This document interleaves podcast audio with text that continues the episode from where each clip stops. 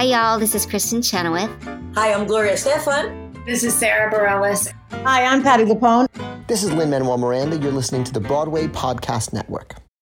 When you need mealtime inspiration, it's worth shopping Kroger, where you'll find over 30,000 mouthwatering choices that excite your inner foodie. And no matter what tasty choice you make, you'll enjoy our everyday low prices, plus extra ways to save, like digital coupons worth over $600 each week. You can also save up to $1 off per gallon at the pump with fuel points. More savings and more inspiring flavors make shopping Kroger worth it every time. Kroger, fresh for everyone. Fuel restrictions apply.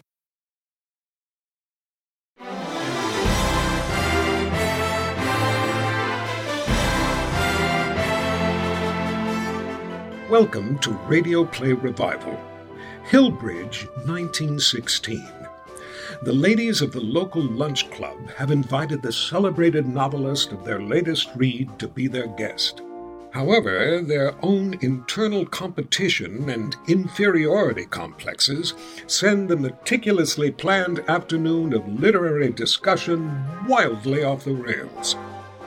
Groundswell Theatricals and Josh Johnston present a radio play revival production of Xingu by Edith Wharton, starring, in order of speaking, Harriet Harris as the narrator, Anna Deavere Smith as Miss Van Vluyck, Michelle Williams as Fanny Roby, Blair Brown as Mrs. Plinth, Charles Busch as Mrs. Ballinger, Bridget Everett as Mrs. Leveret, Kathryn Grody as Laura Glyde, and Eva Marie Saint as Osric Dane, with classical piano excerpts performed by Joseph Thalken.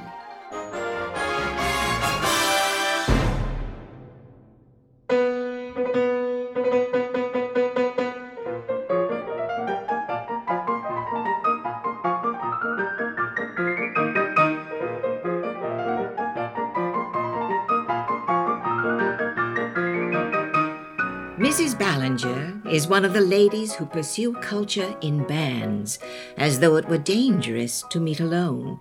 To this end, she had founded the Lunch Club, an association composed of herself and several other indomitable huntresses of erudition. The Lunch Club, after three or four winters of lunching and debate, had acquired such local distinction that the entertainment of distinguished strangers became one of its accepted functions, in recognition of which it duly extended to the celebrated Osric Dane, on the day of her arrival in Hillbridge, an invitation to be present at the next meeting. The club was to meet at Mrs. Ballinger's. The other members, behind her back, were of one voice in deploring her unwillingness to cede her rights in favor of Mrs. Plinth, whose house made a more impressive setting for the entertainment of celebrities, while, as Mrs. Leveret observed, there was always the picture gallery to fall back on.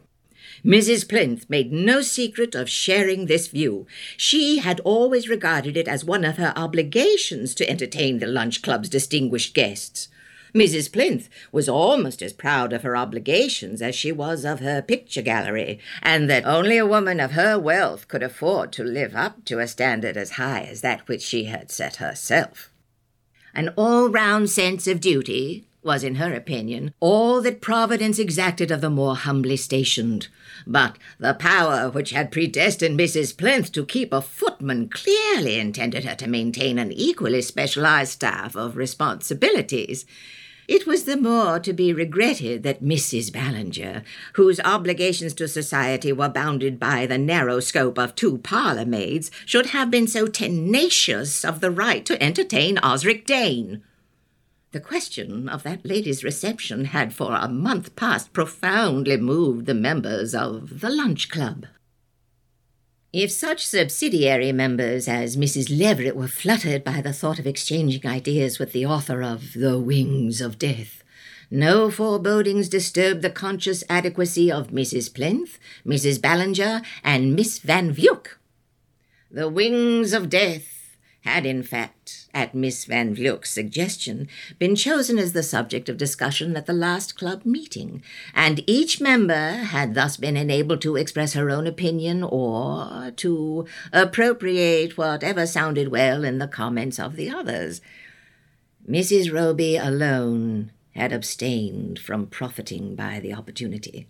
But it was now openly recognized that, as a member of the lunch club, Mrs. Roby was a failure.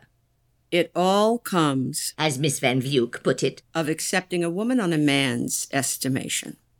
Mrs. Roby, returning to Hillbridge from a prolonged sojourn in exotic lands, the other ladies no longer took the trouble to remember where, had been heralded by the distinguished biologist Professor Foreland as the most agreeable woman he had ever met, and the members of the lunch club, rashly assuming that the professor's social sympathies would follow the line of his professional bent, had seized the chance of annexing a biological member their disillusionment was complete.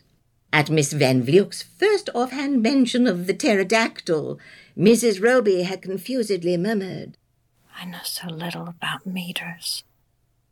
And after that painful betrayal of incompetence, she had prudently withdrawn from farther participation in the mental gymnastics of the club. I suppose she flattered him, or else it's the way she does her hair. The non conductiveness of one member was a serious obstacle to the exchange of ideas, and some wonder had already been expressed that Mrs. Roby should care to live, as it were, on the intellectual bounty of the others. This feeling was increased by the discovery that she had not yet read The Wings of Death. She owned to having heard the name of Osric Dane, but that was the extent of her acquaintance with the celebrated novelist. The ladies could not conceal their surprise, but Mrs. Ballinger, whose pride in the club made her wish to put even Mrs. Roby in the best possible light, gently insinuated that, though she had not had time to acquaint herself with the wings of death, she must at least be familiar with its equally remarkable predecessor, the supreme instant. Mrs. Roby wrinkled her sunny brows in a conscientious effort of memory, as a result of which she recalled that, oh yes, she had seen the book at her brother's when she was staying with him in Brazil, and had even carried it off to read one day on a boating party. But they had all got to shying things at each other in the boat, and the book had gone overboard, so she had never had the chance. The picture evoked by this anecdote did not increase Mrs. Roby's credit with the club, and there was a painful pause, which was broken by Mrs. Plinth remarking, I can understand that. With all your other pursuits, you should not find much time for reading. But I should have thought you might at least have got up the wings of death before Osric Dane's arrival. Mrs. Roby took this rebuke good humouredly, she had meant, she owned, to glance through the book, but she had been so absorbed in a novel of Trollope's that. No one reads Trollope now. I'm only just beginning. And does he interest you? He amuses me. Amusement is hardly what I look for in my choice of books. Oh, certainly The Wings of Death is not amusing ventured Mrs. Leveret, whose manner of putting forth an opinion was like that of an obliging salesman with a variety of other styles to submit if his first selection does not suit. Was it meant to be? inquired Mrs. Plinth, who was fond of asking questions that she permitted no one but herself to answer. Assuredly not.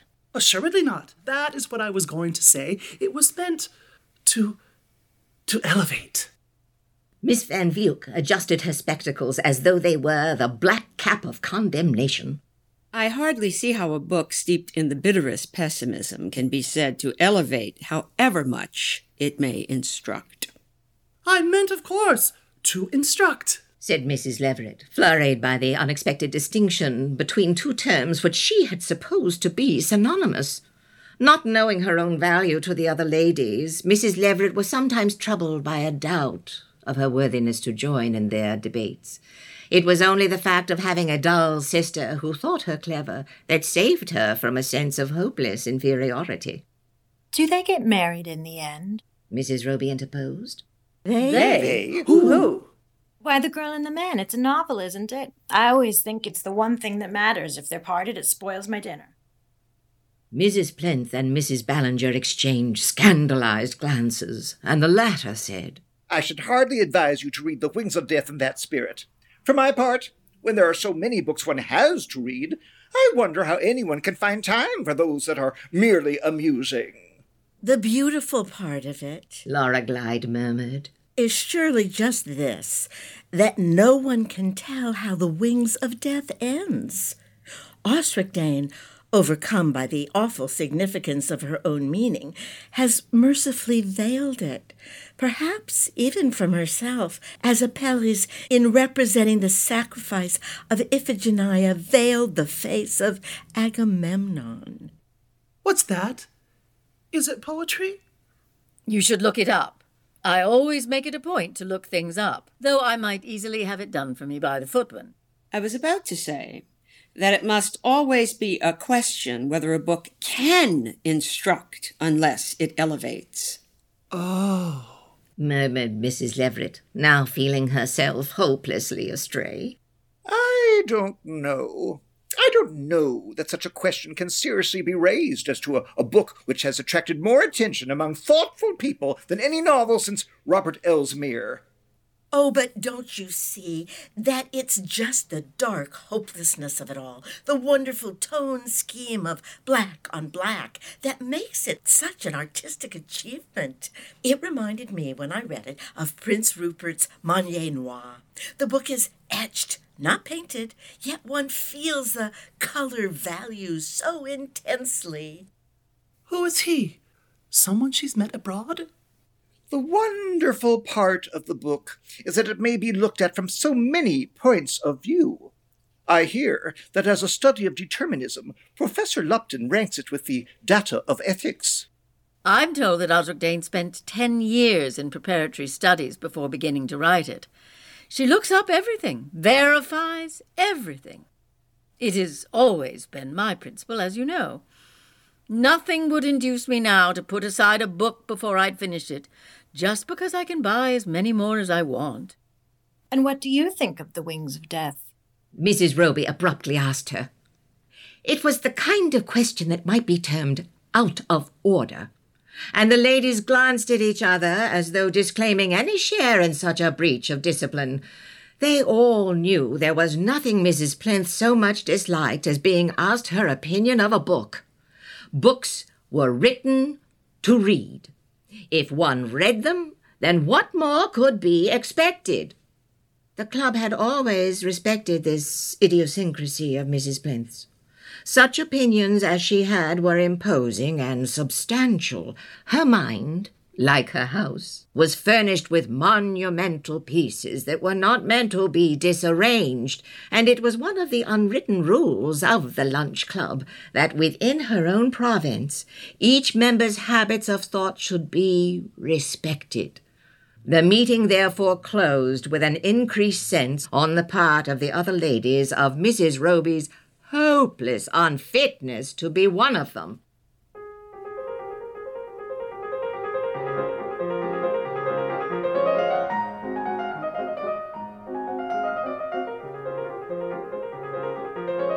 Mrs. Leveret on the eventful day arrived early at Mrs. Ballinger's, her volume of appropriate allusions in her pocket. It always flustered Mrs. Leveret to be late at the lunch club. She liked to collect her thoughts and gather a hint, as the others assembled, of the turn the conversation was likely to take. Today, however, she felt herself completely at a loss, and even the familiar contact of appropriate allusions, which stuck into her as she sat down, failed to give her any reassurance. It was an admirable little volume, compiled to meet all the social emergencies so that its student need never be at a loss for a pertinent reference. Mrs. Leveret though she had for years devoutly conned its pages, valued it, however, rather for its moral support than for its practical services. For though, in the privacy of her own room, she commanded an army of quotations, these invariably deserted her at the critical moment, and the only phrase she retained, Canst thou draw out Leviathan with a hook? was one she had never yet found occasion to apply. Today, she felt that even the complete mastery of the volume would hardly have ensured her self possession, for she thought it probable that even if she did, in some miraculous way, remember an illusion, it would be only to find that Osric Dane used a different volume. Mrs. Leveret was convinced that literary people always carried them, and would consequently not recognize her quotations. Mrs. Leveret's sense of being adrift was intensified by the appearance of Mrs. Ballinger's drawing room. To a careless eye, its aspect was unchanged, but those acquainted with Mrs. Ballinger's way of arranging her books would instantly have detected the marks of recent perturbation. Mrs. Ballinger's province, as a member of the Lunch Club, was the book of the day. On that, whatever it was, from a novel to a treatise on experimental psychology, she was confidently, authoritatively up. What became of last year's books, or last week's even, what she did with the subjects she had previously professed with equal authority, no one had ever yet discovered. Her mind was an hotel where facts came and went like transient lodgers, without leaving their address behind, and frequently without paying for their board. It was Mrs. Ballinger's boast that she was abreast with the thought of the day, and her pride that this advanced position should be expressed by the books on her table these volumes, frequently renewed and almost always damp from the press, bore names generally unfamiliar to Mrs. Leveret, and giving her, as she furtively scanned them, a disheartening glimpse of new seas of knowledge to be breathlessly traversed in Mrs. Ballinger's wake. But today, a number of maturer looking volumes were adroitly mingled with the premieres of the press. Karl Marx jostled Professor Bergson, and the Confessions of St. Augustine lay beside the last work on Mendelism, so that even to Mrs. Leveret's fluttered perceptions, it was clear that Mrs. Ballinger didn't in the least know what Osric Dane was likely to talk about, and had taken measures to be prepared for anything. Mrs. Leveret felt like a passenger on an ocean steamer who was told that there is no immediate danger, but that she had better put on her lifebelt. It was a relief to be roused from these forebodings by Miss Van Vluyck's arrival. Well, my dear, what subjects are we to discuss today? I hardly know. Perhaps we had better leave that to circumstances. Circumstances? That means, I suppose, that Laura Glyde will take the floor as usual, and we shall be deluged with literature. Mrs. Plinth at this moment appeared. Literature? But this is perfectly unexpected. I understood we were to talk of Osric Dane's novel. We can hardly make that our chief subject, at least not too intentionally. Of course, we can let our talk drift in that direction, but we ought to have some other topic as an introduction. And that is what I wanted to consult you about. The fact is, we know so little of Osric Dane's tastes and interests that it is difficult to make any special preparation. It may be difficult, but it is necessary. I know what that happy go lucky principle leads to. As I told one of my nieces the other day, there are certain emergencies for which a lady should always be prepared. It's in shocking taste to wear colours when one pays a visit of condolence, or a last year's dress when there are reports that one's husband is on the wrong side of the market. And so it is with conversation. All I ask is that I should know beforehand what is to be talked about.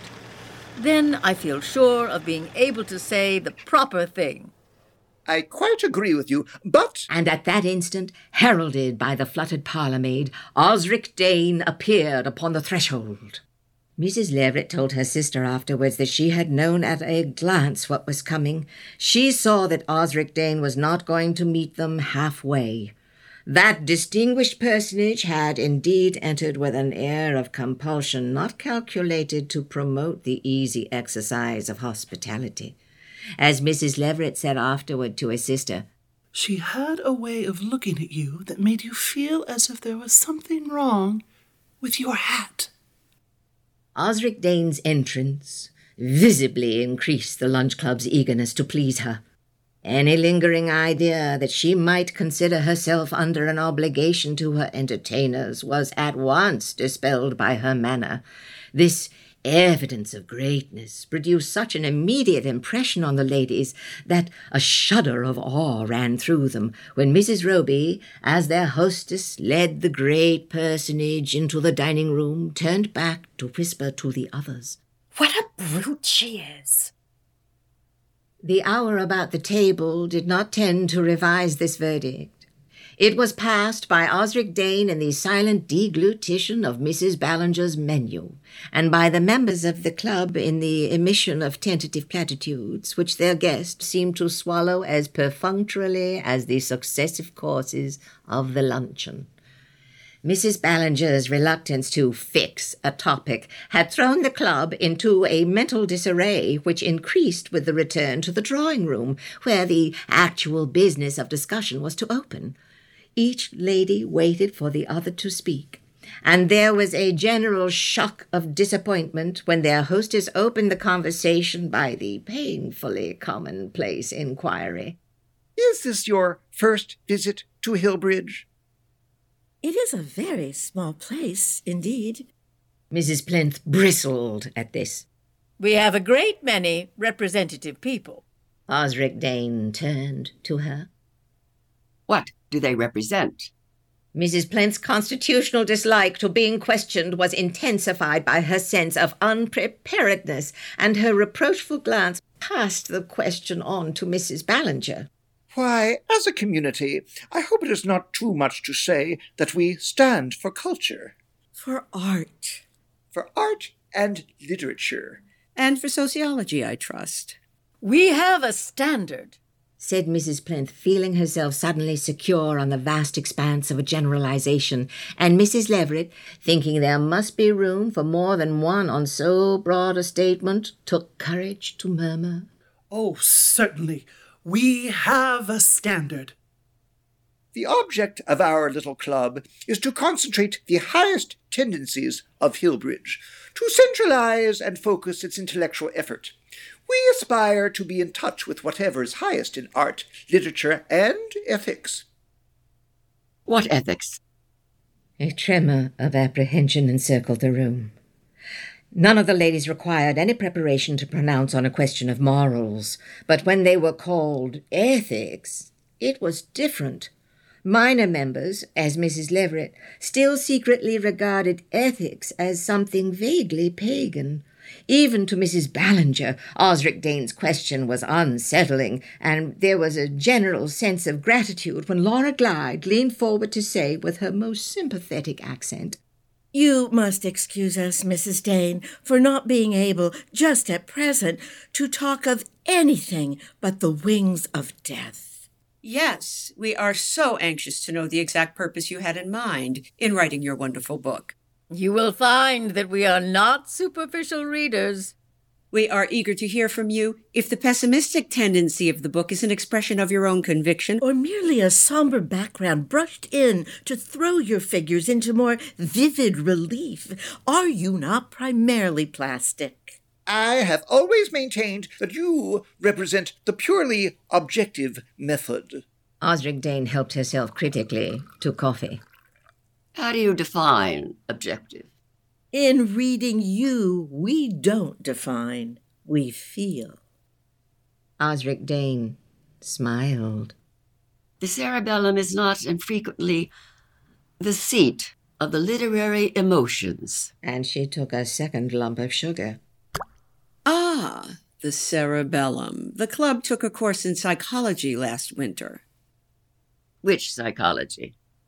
There was an agonizing pause, during which each member of the club secretly deplored the distressing inefficiency of the others. Only Mrs. Roby went on placidly, sipping her chartreuse. At last, Mrs. Ballinger said, with an attempt at a high tone, Well, Really, you know, it was last year that we took psychology, and this winter we have been so absorbed in. She broke off. Her faculties seemed to be paralyzed by the petrifying stare of Osric Dane. Mrs. Ballinger, with a vague purpose of gaining time, repeated slowly, We've been so intensely absorbed in. Mrs. Roby put down her liqueur glass and drew near the group with a smile. In Xingu? A thrill ran through the other members. They exchanged confused glances, and then, with one accord, turned a gaze of mingled relief and interrogation on their rescuer. Mrs. Plinth, after a moment's hasty adjustment, almost implied that it was she who had given the word to Mrs. Ballinger. Xingu, of course, exclaimed the latter with her accustomed promptness, while Miss Van Vluyck and Laura Glyde seemed to be plumbing the depths of memory, and Mrs. Leveret, feeling apprehensively for appropriate allusions, was somehow reassured by the uncomfortable pressure of its bulk against her person. Osric Dane's change of countenance was no less striking than that of her entertainers. She, too, put down her coffee cup but with a look of distinct annoyance. She too wore, for a brief moment, what Mrs. Roby afterwards described as the look of feeling for something in the back of her head, and before she could dissemble these momentary signs of weakness, Mrs. Roby, turning to her with a deferential smile, said, And we've been so hoping that today you would tell us just what you think of it. Osric Dane received the homage of the smile as a matter of course. But the accompanying question obviously embarrassed her, and it became clear to her observers that she was not as quick at shifting her facial scenery. It was as though her countenance had so long been set in an expression of unchallenged superiority that the muscles had stiffened and refused to obey her orders. Xingu, Mrs. Roby continued to press her. Knowing how engrossing the subject is, you will understand how it happens that the club has let everything else go to the wall for the moment. Since we took up Xingu, I might almost say, were it not for your books, that nothing else seems to us worth remembering. I am glad to hear that you make one exception. Oh, of course, but as you have shown us that so very naturally, you don't care to talk of your own things. We really can't let you off from telling us exactly what you think about Xingu. Especially as some people say that one of your last books was saturated with it. It was an it, then. The assurance sped like fire through the parched minds of the other members. In their eagerness to gain the least little clue to Xingu, they almost forgot the joy of assisting at the discomfiture of Mrs. Dane. The latter reddened nervously under her antagonist's challenge. May I ask, she faltered, to which of my books you refer? Mrs. Roby did not falter. That's just what I want you to tell us, because, though I was present, I didn't actually take part. Present at what? At the discussion, of course. And so we're dreadfully anxious to know just how it was that you went into the Xingu. Oh, you say the Xingu, do you? It is a shade pedantic, isn't it? Personally, I always drop the article, but I don't know how the other members feel about it. They probably think, as I do, that nothing really matters except the thing itself, except Xingu. Surely everyone must feel that about Xingu. I have known cases where it has changed a whole life. It has done me worlds of good, said Mrs. Leveret, seeming to remember that she had either taken it or read it the winter before. Of course, the difficulty is that one must give up so much time to it. It's very long. I can't imagine grudging the time given to such a subject. And deep in places. Mrs. Roby pursued. So then it was a book. And it isn't easy to skip. I never skip. Oh, it's dangerous too in Xingu. Even at the start, there are places where one can't. One must just wade through. I should hardly call it wading. Ah, you always found it went swimmingly. Of course, there are difficult passages. Yes, some are not at all clear, even if one is familiar with the original. As I suppose you are. Oh, it's really not difficult up to a certain point. Though some of the branches are very little known, and it's almost impossible to get at the source. Have you ever tried? No, but a friend of mine did. A very brilliant man, and he told me it was best for women not to. A shudder ran around the room. Mrs. Leveret coughed so that the parlour maid who was handing the cigarettes should not hear. Miss Van Vluyck's face took on a nauseated expression, and Mrs. Plinth looked as if she were passing someone she did not care to bow to. But the most remarkable result of Mrs. Roby's words was the effect they produced on the lunch club's distinguished guest. Osric Dane's impassive features suddenly softened to an expression of the warmest human sympathy, and edging her chair toward Mrs. Roby's, she asked, Did he really? And did you find he was right? Mrs. Ballinger could not consent to Mrs. Roby being allowed by such dubious means to monopolize the attention of their guest. If Osric Dane had not enough self respect to resent Mrs. Roby's flippancy, at least the lunch club would do so in the person of its president. Mrs. Ballinger laid her hand on Mrs. Roby's arm. We must not forget that absorbing as Xingu is to us, it may be less interesting to. Oh, no, on the contrary, I assure you. To others. And we must not allow our little meeting to end without persuading Mrs. Dane to uh, say a few words to us on a subject which today is much more present in all our thoughts. I refer, of course, to the wings of death. Oh, oh yes, please do. Really, please really, talk to us you about this. Oh, really must. must. Yes, please do. Mrs. Roby had risen from her seat and was pulling down her veil over her frivolous nose. I'm so sorry, but before Mrs. Dane begins, I think I'd better run away. Unluckily, as you know, I haven't read her book, so I should be at a terrible disadvantage among you all, and besides, I have an engagement to play bridge. If Mrs. Roby had simply pleaded her ignorance of Osric Dane's works as a reason for withdrawing, the Lunch Club, in view of her recent prowess, might have approved such evidence of discretion. But to couple this excuse with the brazen announcement that she was foregoing the privilege for the purpose of joining a bridge party was only one more instance of her deplorable lack of discrimination. The ladies were disposed, however, to feel that her departure, now that she had performed the sole service she was ever likely to render them, would probably make for greater order and dignity in the impending discussion, besides relieving them of the sense of distrust which her presence always mysteriously produced. Mrs. Ballinger, therefore, restricted herself to a formal murmur of regret, and the other members were just grouping themselves comfortably around Osric Dane when the latter, to their dismay, started up from the sofa on which she had been seated. Oh, wait. Do wait. And I'll go with you. And seizing the hands of the disconcerted members, she administered a series of farewell pressures with the mechanical haste of a railway conductor punching tickets. I'm so sorry. I'd quite forgotten. She flung back at them from the threshold, and as she joined Mrs. Roby, who had turned in surprise at her appeal, the other ladies had the mortification of hearing her say, in a voice which she did not take the pains to lower, If you let me walk a little way with you, I should so like to ask you a few more questions about Xingu.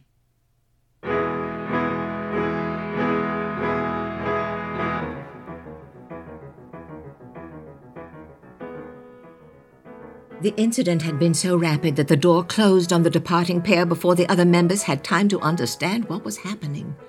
Then, a sense of the indignity put upon them by Osric Dane's unceremonious desertion began to contend with the confused feeling that they had been cheated out of their due without exactly knowing how or why. There was a silence, during which Mrs. Ballinger, with a perfunctory hand, rearranged the skilfully grouped literature at which her distinguished guest had not so much as glanced. Then Miss Van Vluyck tartly pronounced, Well, I can't say that I consider Osric Dane's departure a great loss. I do believe she came on purpose to be nasty. I said from the first that we ought to have had a subject ready. It's what always happens when you're unprepared. Now, if we'd only got up Zingu. Xingu! Why, it was the fact of our knowing so much more about it than she did, unprepared though we were, that made Osric Dane so furious. I should have thought that was plain enough to everybody. Yes, we really ought to be grateful to Mrs. Roby for introducing the topic. It may have made Osric Dane furious, but at least it made her civil. I am glad we were able to show her that a broad and up to date culture is not confined to the great intellectual centers. What surprised me most was that Fanny Roby should be so up on Xingu. Mrs. Roby always has the knack for making a little go a long way. Still, we certainly owe her a debt for happening to remember that she'd heard of Xingu. And this was felt by the other members to be a graceful way of cancelling once for all the club's obligation to Mrs. Roby. I fancy Osric Dane hardly expected to take a lesson in Xingu at Hillbridge. When she asked me what we represented, do you remember? I wish I'd simply said we represented Xingu. I'm not sure it would have been wise to do so. May I ask why? Surely I understood from Mrs. Roby herself that the subject was one it was as well not to go into too deeply. I think that applied only to an investigation of the origin of the. of the. It's a part of the subject I never studied myself. Nor I. And yet it seems, doesn't it, the part that is fullest of an esoteric fascination? I don't know on what you base that. Well, didn't you notice how intensely interested Osric Dane became as soon as she heard what the brilliant foreigner he, he was a foreigner, wasn't he? Had told Mrs. Roby about the origin, the, the origin of the right, or whatever you call it? It may not be desirable to touch on the on that part of the subject in general conversation, but from the importance it evidently has to a woman of Osric Dane's distinction, I feel as if we ought not to be afraid to discuss it among ourselves, without gloves, though with closed doors if necessary. I'm quite of your opinion, on condition, that is, that all grossness of language is avoided. Oh, I'm sure we shall understand without that. I fancy we can read between the lines. Mrs. Ballinger rose to assure herself that the doors were really closed. I hardly see what benefit is to be derived from investigating such peculiar customs. This, at least, that we shall not be placed again in the humiliating position of finding ourselves less up on our own subjects than Fanny Roby. Even to Mrs. Plinth, this argument was conclusive. She peered furtively about the room and lowered her commanding tones to ask, Have you got a copy? Uh, a copy? A copy of what? Why, of. of the book. What book? Why, Xingu, of course. A profound silence followed this challenge to the resources of Mrs. Ballinger's library, and the latter, after glancing nervously toward the books of the day, returned with dignity. It's not a thing one cares to leave about. I should think not. It is a book, then? This again threw the company into disarray, and Mrs. Ballinger, with an impatient sigh, rejoined, Why, there is a book. Naturally. Then why did Miss Glyde call it a religion? A religion? I never. Yes, you did. You spoke of rites, and Mrs. Plinth said it was a custom. Surely they used to do something of the kind at the Eleusinian Mysteries. I understood there was to be no indelicacy. Really, it is too bad that we should not be able to talk the matter over quietly among ourselves. Personally, I think that if one goes into Xingu at all. Oh, so do I. And I don't see how one can avoid doing so if one wishes to keep up with the thought of the day. There. That's it. What's it? Why, it's a. a thought. I mean, a philosophy. Excuse me if I tell you that you're all mistaken. Xingu happens to be a language. A language? Certainly. Don't you remember Fanny Roby saying that there were several branches and that some were hard to trace? What could that apply to? But dialects. Really? If the lunch club had reached such a pass that it has to go to Fanny Roby for instruction on a subject like Xingu, it had almost better cease to exist. It's really her fault for not being clearer. Oh, clearness and Fanny Roby? I dare say we shall find she was mistaken on almost every point. Why not look it up? At this point, the production of her treasured volume gave Mrs. Leveret for a moment the unusual experience of occupying the centre front, but she was not able to hold it long, for appropriate allusions contained no mention of Xingu. Oh, that's not the kind of thing we want. Haven't you any useful books? I keep them in my husband's dressing room. From this region, after some difficulty and delay, the maid produced the W through Z volume of an encyclopedia, and, in deference to the fact that the demand for it had come from Miss Van Vluyck, laid the ponderous tome before her. There was a moment of painful suspense, while Miss Van Vluyck rubbed her spectacles, adjusted them, and turned to Z. And a murmur of surprise when she said, It isn't here. I suppose it's not fit to be put in a book of reference. Oh, nonsense! Try X. Miss Van Vluyck turned back through the volume, peering short sightedly up and down the pages till she came to a stop and remained motionless, like a dog on a point. Well, have you found it? Yes, I've found it. I beg you won't read it aloud if there's anything offensive. Miss Van Vluyck, without answering, continued her silent scrutiny. Well, what is it? Do tell us. Miss Van Vluyck pushed the volume aside and turned slowly toward the expectant group. It's a river. A river? A river? A river. Yes, in Brazil. Isn't that where she's been living? Who? Fanny Roby? Oh, but you must be mistaken. You've been reading the wrong thing. It's the only Xingu in the encyclopedia, and she has been living in Brazil. Yes, her brother has a consulship there. But it's too ridiculous. I, we, why, we all remember studying Xingu last year. Or the year before last. I thought I did when you said so. I said so? Yes. You said it had crowded everything else out of your mind. Well, you said it had changed your whole life. For that matter, Miss Van Vluyck said she had never grudged the time she'd given it. I've made it clear that I knew nothing whatever of the original. Oh, what does it all matter if she's been making fools of us? I believe Miss Van Vluyck's right. She was talking of the river all the while. How could she? It's too preposterous. Listen.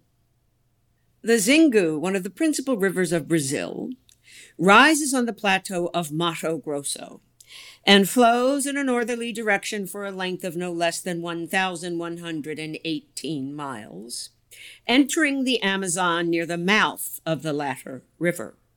The upper course of the Xingu is auriferous and fed by numerous branches. Its source was first discovered in 1884 by the German explorer von den Steinen after a difficult and dangerous expedition through a region inhabited by tribes still in the Stone Age of culture. She certainly did speak of its having branches. And of its great length. She said it was awfully deep and you couldn't skip. You just had to wade through. How could there be anything improper about a river? Improper? Why, what she said about the source. That it was corrupt. Not corrupt, but hard to get at. Someone who'd been there had told her so. I dare say it was the explorer himself. Doesn't it say the expedition was dangerous? Difficult and dangerous. There's nothing she said that wouldn't apply to a river. To this river. Why, do you remember her telling us that she hadn't read The Supreme Instant because she had taken it on a boating party while she was staying with her brother, and someone had shied it overboard. Shied, of course, was her own expression. Well, and then didn't she tell Osric Dane that one of her books was simply saturated with Xingu? Of course it was, if one of Mrs. Roby's rowdy friends had thrown it into the river. This surprising reconstruction of the scene in which they had just participated left the members of the lunch club inarticulate. At length, Mrs. Plinth, after visibly labouring with the problem, said in a heavy tone, Osric Dane was taken in too. Perhaps that's what Mrs. Roby did it for. She said Osric Dane was a brute, and she may have wanted to give her a lesson. It was hardly worthwhile to do it at our expense. At least she succeeded in interesting her, which was more than we did. What chance had we? Mrs. Roby monopolized her from the first, and that, I've no doubt, was her purpose to give Osric Dane a false impression of her own standing in the club. She would hesitate at nothing to attract attention. We all know how she took in poor Professor Foreland. She actually makes him give bridge teas every Thursday. Why, this is Thursday, and it's there she's gone, of course, and taken Osric with her. And they're shrieking over us at this moment. She would hardly dare confess the imposture to Osric Dane. Well, you know, we'd all been telling her how wonderful Xingu was, and she said she wanted to find out more about it. Yes, and that's exactly what they're both laughing over now. Mrs. Plinth stood up and gathered her expensive furs about her monumental form. I have no wish to criticize, but unless the lunch club can protect its members against the recurrence of such. such unbecoming scenes, I, for one. Oh, so do I. Miss Van Vluyck closed the encyclopedia and proceeded to button herself into her jacket. My time is really too valuable. I fancy we are all of one mind. I always deprecate anything like a scandal. She has been the cause of one today. Some women stop at nothing. If anything of the kind had happened in my house, I should have felt that I owed it to myself either to ask for Mrs. Roby's resignation or to offer mine. Fortunately for me, the matter was taken out of my hands by our president's decision that the right to entertain distinguished guests was a privilege vested in her office. And I think the other members will agree that, as she was alone in this opinion, she ought to be alone in deciding on the best way of effacing its. its really deplorable consequences. A deep silence followed this outbreak of Mrs. Plinth's long stored resentment. I don't see why I should be expected to ask her to resign. You know she made you say that you'd gone on swimmingly in Xingu. But you needn't think for a moment that I'm afraid to. The door of the drawing room closed on the retreating backs of the lunch club, and the president of that distinguished association, seating herself at her writing table and pushing away a copy of The Wings of Death to make room for her elbow, drew forth a sheet of the club's notepaper on which she began to write. My dear Mrs. Roby.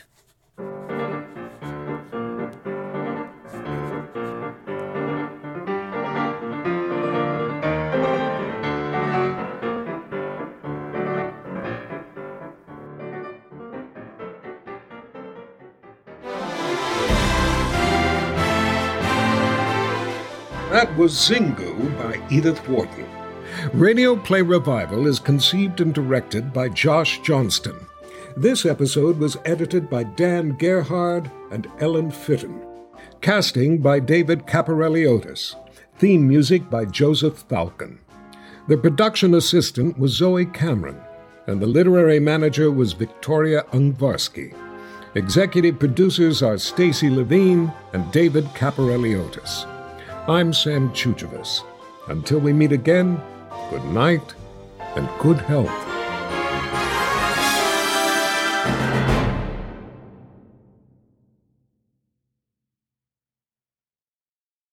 Hey, it's Leslie Odom Jr. here on the Broadway Podcast Network to tell you about the Rise Theater Directory, a program of Maestra Music. Rise is a national online resource designed to connect and empower backstage and administrative and creative theater professionals from underrepresented backgrounds.